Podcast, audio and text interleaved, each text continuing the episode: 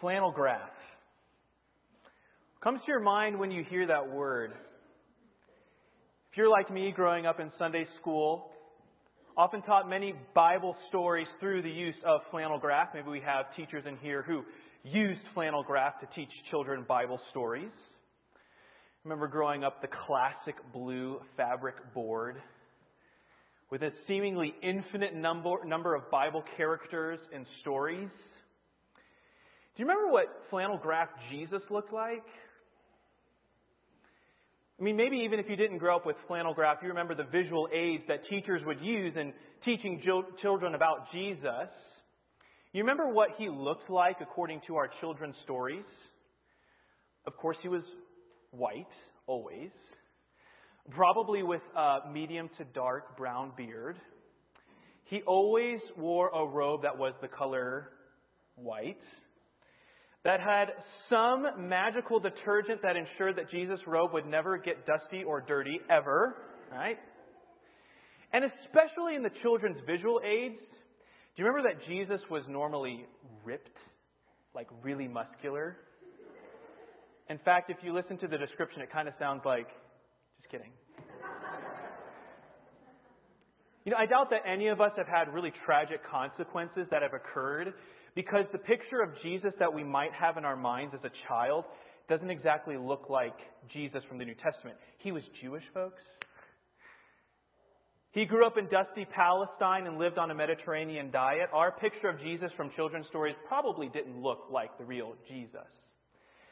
Like I said, there probably aren't a lot of tragic consequences that you and I face because the picture of Jesus that we hold in our minds of his physical appearance doesn't look exactly what the New Testament Jesus probably looked like. But you know, in our own society and in our lives, oftentimes we paint a portrait of Jesus that looks very different than what the Jesus of the New Testament was, and it comes with much more dire consequences. I mean, you look in our culture and you see the different pictures of Jesus that people put out there. One that recently has come to light is represented by the governor of Georgia. I don't know if you've heard about this in the last few weeks. The state of Georgia, its legislation is arguing over a number of discrimination laws. And this is what the governor of Georgia, Nathan Deal, has to say about his view of Jesus as it relates to homosexual marriage. Governor Deal says what the New Testament teaches us is that Jesus reached out to those who were considered the outcasts the one that did not conform to the religious society's view of the world. We do not have a belief in my way of looking at religion that says we have to discriminate against anybody. If you were to apply those standards to the teaching of Jesus, I don't think they fit. Perhaps even clearer the words of former President Jimmy Carter in an interview last summer. He says, I think Jesus would encourage any love affair if it was honest and sincere and was not damaging to anyone else. I don't see that gay marriage damages anyone else. So these men who identify as Jesus followers have a picture of Jesus that, at least in part, is right. I mean, is it true that we see Jesus of the New Testament compassionate, welcoming all people towards him no matter their background, no matter the sin struggle? He welcomes them all to himself. But these men seem to welcome that portrait of Jesus while ignoring some very other important aspects of Jesus that we find in the New Testament. A Jesus, when faced with sexual immorality, you remember the story in John 8 of the woman caught in adultery, and what does he say to her? Your sins are forgiven, but then he says, Go and sin no more. This is a Jesus of holiness who upholds the Old Testament and God's view of such things as homosexuality. So, my question for these men would be what Jesus do you worship? Is it the Jesus of our own making, the Jesus that conforms to our culture, or is it the Jesus of the New Testament? But the problem isn't limited to them. I fear that in my own life, often, the Jesus I claim to worship is really a Jesus of my own making, not the Jesus of the New Testament. I like a Jesus that lines up a little more closely with my own values. I maybe like to pick and choose certain aspects and teachings about Jesus that fit my lifestyle while maybe ignoring the portraits of Christ that I don't like quite as much. This is a Jesus who might ask me to make marginal changes in my own life, but who would never ask me to do anything too drastic. I mean, I'm a busy student. I work at a church. Seriously? Jesus understands if work and school are kind of the center of my life, that whole like discipleship thing, sharing the gospel, he understands why that's a little peripheral. He's okay with that.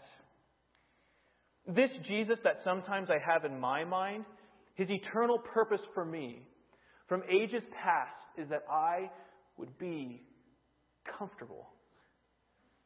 At least often that's the Jesus that I have in my mind. Does the Jesus that I claim to worship, the Jesus of the Gospels, does he come out in the way I live? Or if an observer were to look at my life from the outside, how would he describe the Lord that I claim to worship? Would he bear any resemblance to the Christ of the New Testament? One professor of religion at Boston University said this. He said, Christians traditionally, as they've shaped Jesus, have been worried about getting it wrong, including the Puritans. But Americans today are not so worried. There isn't the sense that this is a life and death matter that you don't want to mess with divinity. There's a freedom and even a playfulness that Americans have. The flexibility of our Jesus is unprecedented. And so, right at the outset, so that we know where we're going this morning in the text, the challenge to myself, challenge to us this morning, to examine our lives and to worship the real Jesus. To worship the real Jesus.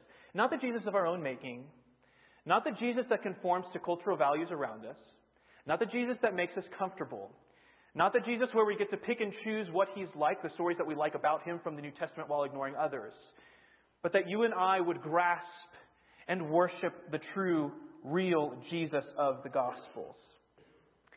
And what we'll find as we look at Matthew 21 today is we find that very contrast. As we've already read, the crowds who worship Jesus, their conception of who he is is actually quite different from what Jesus teaches about himself. There's a sharp contrast between the two, between the way the crowds view this Christ and between what Christ says about himself. And this conflict indeed has tragic consequences because ultimately it leads to Jesus' death. There are consequences when we get Jesus wrong. Passage is rather short this morning. If you wouldn't mind, maybe we can read it again together from Matthew 21. First 11 verses, something familiar, familiar with Palm Sunday. Matthew records now when they drew near to Jerusalem and came to Bethphage, to the Mount of Olives, that Jesus, then Jesus sent two disciples, saying to them, Go into the village in front of you, and immediately you will find a donkey tied and a colt with her. Untie them and bring them to me. If anyone says anything to you, you shall say, The Lord needs them and he will send them at once. This took place to fulfill what was spoken by the prophet, saying, Say to the daughter of Zion, Behold, your king is coming to you, humble and mounted on a donkey, on a colt, the foal of a beast of burden. The disciples went and did as Jesus had directed them. They brought the donkey and the colt and put on them their cloaks, and he sat on them. Most of the crowd spread their cloaks on the road, and others cut branches from the trees and spread them on the road. And the crowds that went before him and that followed him were shouting, Hosanna to the Son of David! Blessed is he who comes in the name of the Lord! Hosanna in the highest! And when he entered Jerusalem, the whole city was stirred up, saying, Who is this? And the crowd said, This is the prophet Jesus from Nazareth of Galilee. So again, as we read, as we work through this text this morning, what we're going to find is the conception of Jesus that the crowds had is very different from how Jesus teaches about himself. So, first of all, how do the crowds see Jesus? What's the picture we get? The crowds very clearly see Christ as a nationalistic Messiah king. One who's coming to vanquish Rome, to establish a political kingdom, to give them freedom. This is how they view Jesus. And spoiler alert, in many ways, they're actually right. Their picture is just incomplete. Because if we look at the way that Matthew sets the scene for us, and if we look at the way that the crowds respond to Jesus, we see indeed he is portrayed as a king. In verse 1, Matthew is the only gospel writer to mention the Mount of Olives. Why is that? Because in Zechariah 14 in the Old Testament, the Mount of Olives is associated with this Messiah king. There he's portrayed as one who is involved in end time war. This is what they would have expected. In verses 2 and 3, Jesus makes a rather odd request. Sometimes we hear it so much it doesn't strike us how strange it actually sounds. That Jesus tells his disciples to go into a town and take a colt, a baby donkey, and its mother. But what's even stranger than that is what does Jesus say to his disciples that they are to tell those who question what they're doing? The Lord has need of them. That's a rather odd saying because Matthew doesn't qualify that. Lord of what? That's the point. You don't have to qualify it. In this very clear way, Matthew is saying Jesus is Lord of everything, even down to this baby donkey and its mother. The Lord of all needs them. And Matthew's readers would have understood this is what kings do. Kings who have true authority, who rule, whenever they need someone's private property for their own use, that's just part of their right. It's kind of like when you and I watch shows and we see the FBI agents or the policemen and they flash their badge to someone when they're in a high speed chase. And they make someone get out of their car so they can take it for their own use. Right? You know what I'm talking about? It's a similar idea. It's a symbol of authority, of power, of control. This donkey, it actually belongs to me. I am Lord of all. But it's not just that that we get the picture that Jesus is king. I mean, look at the very quote that Matthew gives from, again, the book of Zechariah in chapter 9. Jesus very clearly is fulfilling this prophecy of one who's riding into Jerusalem on a donkey. But what does Zechariah say about this person? He says, Behold your king. Jesus, in no uncertain terms, is declaring himself as the king. But then we look at how the crowds respond to Jesus. They agree with this. They're capturing the imagery that this man, whoever this is, is entering into Jerusalem as the messianic king. That's why they spread their cloaks in front of Jesus. That's why they cut down branches from trees, what John will identify for us as palm branches, and lay them in Jesus' path. And what this picture is, what they would have understood it is this is what you did for a general when he came back from war and was victorious. This is the picture of a king of successful conquest. This is what they're lifting him up as. And as they go alongside him, they shout the words from Psalm 118 Hosanna to the Son of David. Blessed is he who comes in the name of the Lord. Hosanna in the highest. And at this time in Israel's history, Hosanna is probably just a generic term of praise, kind of like how we often use the word hallelujah. But that phrase, the son of David. David, the great king of Israel, to whom God had promised that his kingdom would have no end, that his throne would last forever, that from him would come an eternal king. They recognize this is the one. Jesus is our king. The way that Matthew sets the scene is the crowds are going behind before him as Jesus' own royal entourage. He is coming as an exalted ruler. And the way the city reacts, in verse 10, where Matthew writes that it was stirred, is probably like the greatest understatement ever. The word that's used for stirred is used of earthquakes and apocalyptic upheavals, as some have noted. Might be better translated like wild with excitement. Or Jerusalem was thrown into commotion at the coming of this man. In other words, Jerusalem was rocked because of the coming of the king. They got that. And again, in part, this picture that the crowds have that Jesus is the messianic king is true. And it came really easy to them. But I don't know about you. I, I think that in my own life, this picture that Jesus is actually a king that comes harder for me sometimes. Sometimes that's a picture of Christ I'd rather not see. You see, at times I would rather see Christ as my great cosmic friend and not really acknowledge him as king. The Christ of the New Testament, he ministers grace, right? He rescues me from death and judgment and hell. He's the one who wants me to have joy. He is my joy. And yet we can't ignore this truth as well that Jesus at the same time is a king who demands allegiance in every area of our lives. Sometimes that's harder for us to recognize.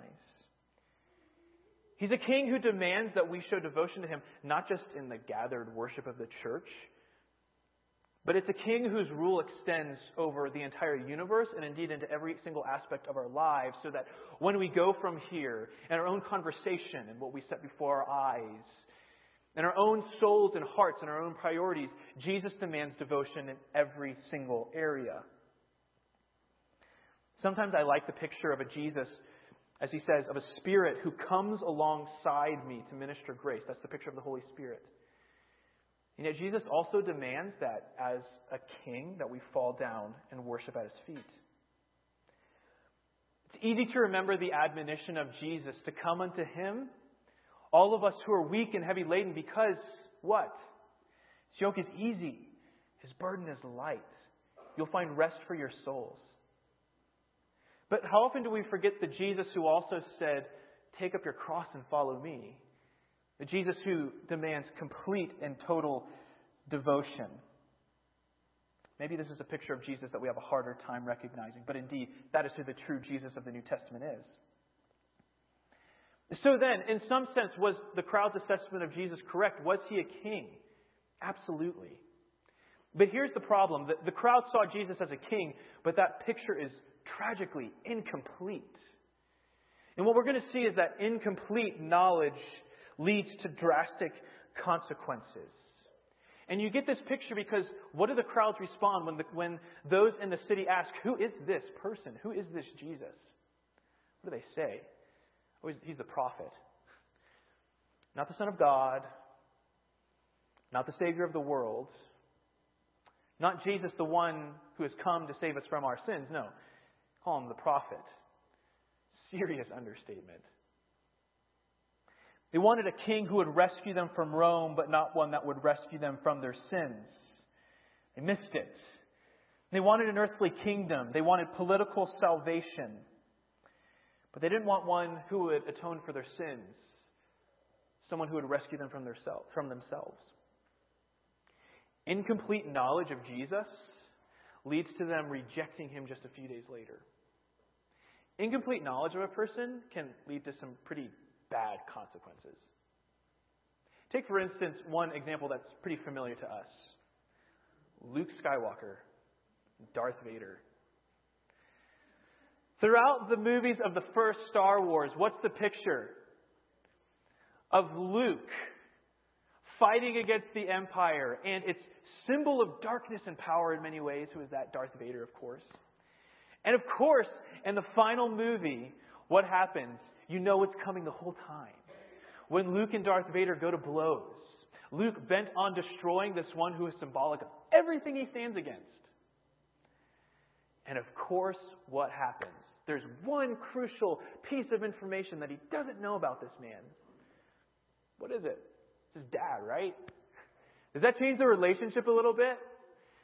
Does that change from Luke wanting to run his dad through with a lightsaber to rather Darth Vader dying in Luke's arms while Luke cradles his head because it's his dad. That's a rather silly illustration, right? But you understand now if you don't have complete knowledge of someone, it really changes things. And that actually is the picture we get here. Yeah, the crowds, they get about half the story right.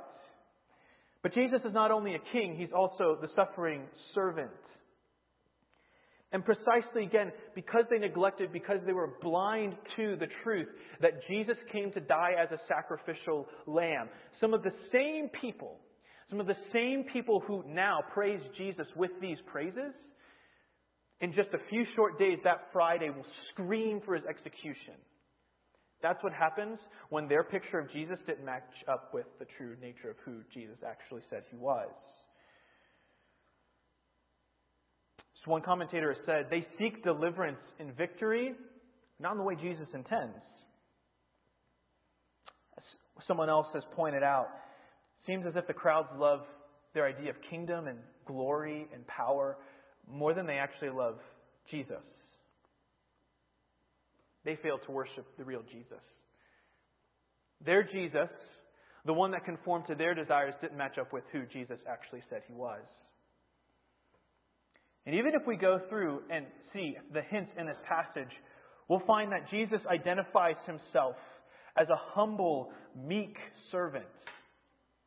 He is the Messiah. He's that man of sorrows who lays down his life for the sins of the world. And his primary mission at this time, as he makes clear, is not to deliver from a political kingdom, but to deliver from the power of sin and death. See again, look again at what Matthew quotes from Zechariah. He calls him a king, yes. But what does he say this king is like? He is humble. Maybe your translation says meek or gentle. This is not a warrior king. This is not a military general. This is why, again, in just a few short days, Jesus will tell Pilate, My kingdom is not of this world. Otherwise, my servants would be fighting. But rather, he's a king of peace. You might be able to understand why this didn't exactly go over too well with the crowds. I mean, in this political season, the super PACs aren't exactly crying out for their candidates. Look at blank, how humble he is right? Or look at this person, how gentle and peaceful she is. It's not the kind of ruler we want. This is why the crowds rejected him. But Zechariah identifies as him as one who is humble. I mean, it's sometimes easy to miss. Look at how Jesus enters in. He doesn't enter in on a war horse, as a general would do in wartime. He enters in on a donkey. And not just that, a baby donkey. I don't know if you've ever seen a baby donkey. They are quite cute. You'd be surprised. But they definitely don't exude majesty and power. In fact, this, this donkey has a mom. like, you could ride her, but instead, it's this probably rather comical and certainly humble scene. Jesus rides in on this baby donkey who's so young that he still has to have his mom walk beside him so he doesn't freak out at the crowd shouting at Jesus. This isn't a picture of a majestic, militaristic general. He's humble. The donkey is what a king would ride in times of peace. He comes in war not against Rome, but against the grave. This is the Jesus who's actually being portrayed.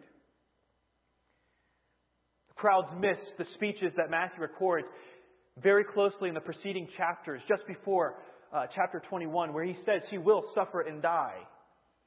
Where he tells James and John about the cup of suffering that he's about to drink. This is the Jesus that we see here.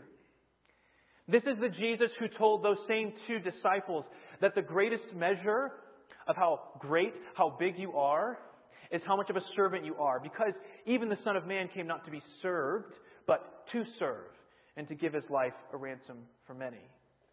But the crowds have missed that. So they got half the picture right. Jesus is a king.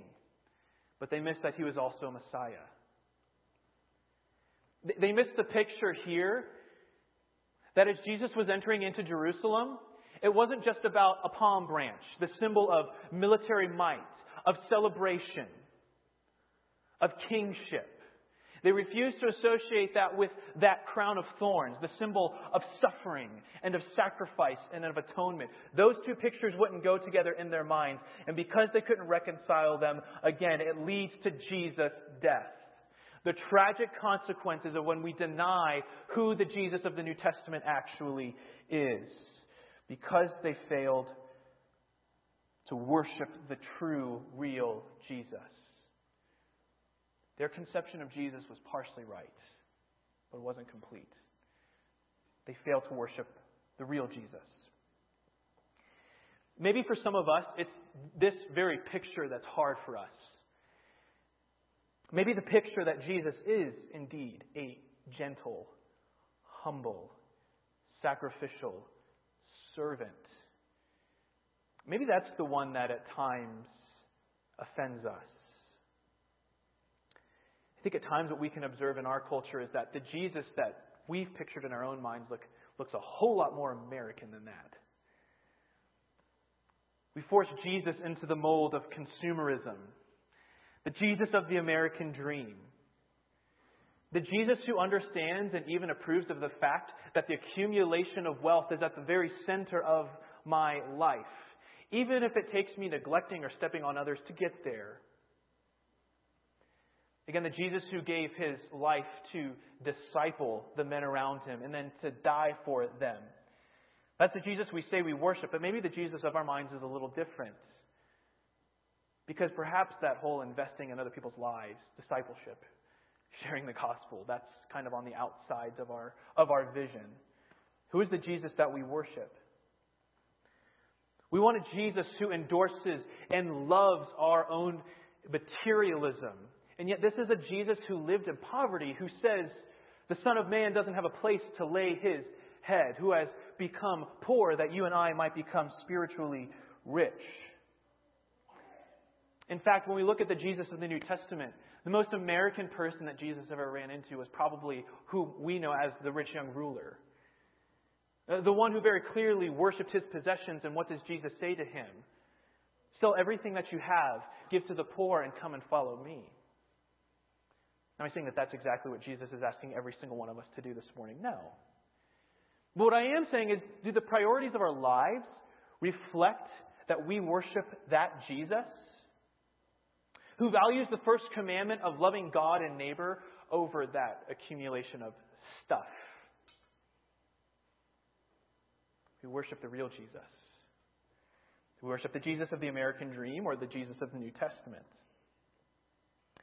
Or are there other areas in our lives where the Jesus that we're proven to worship actually looks quite different from the Christ of the Gospels?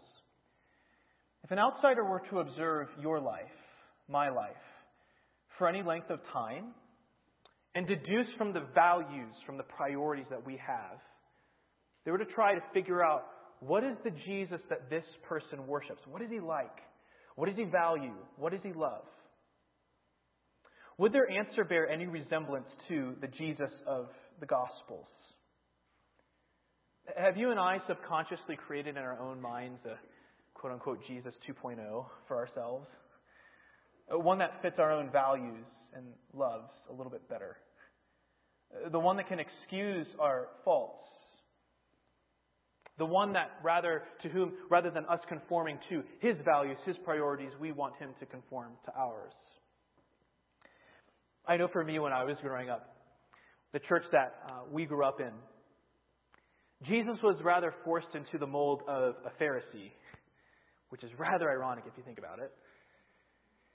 That Jesus actually loved us more, the Jesus that we were taught to worship, if you wore the right stuff, listened to the right stuff, attended church enough, and a whole host of other do's and don'ts.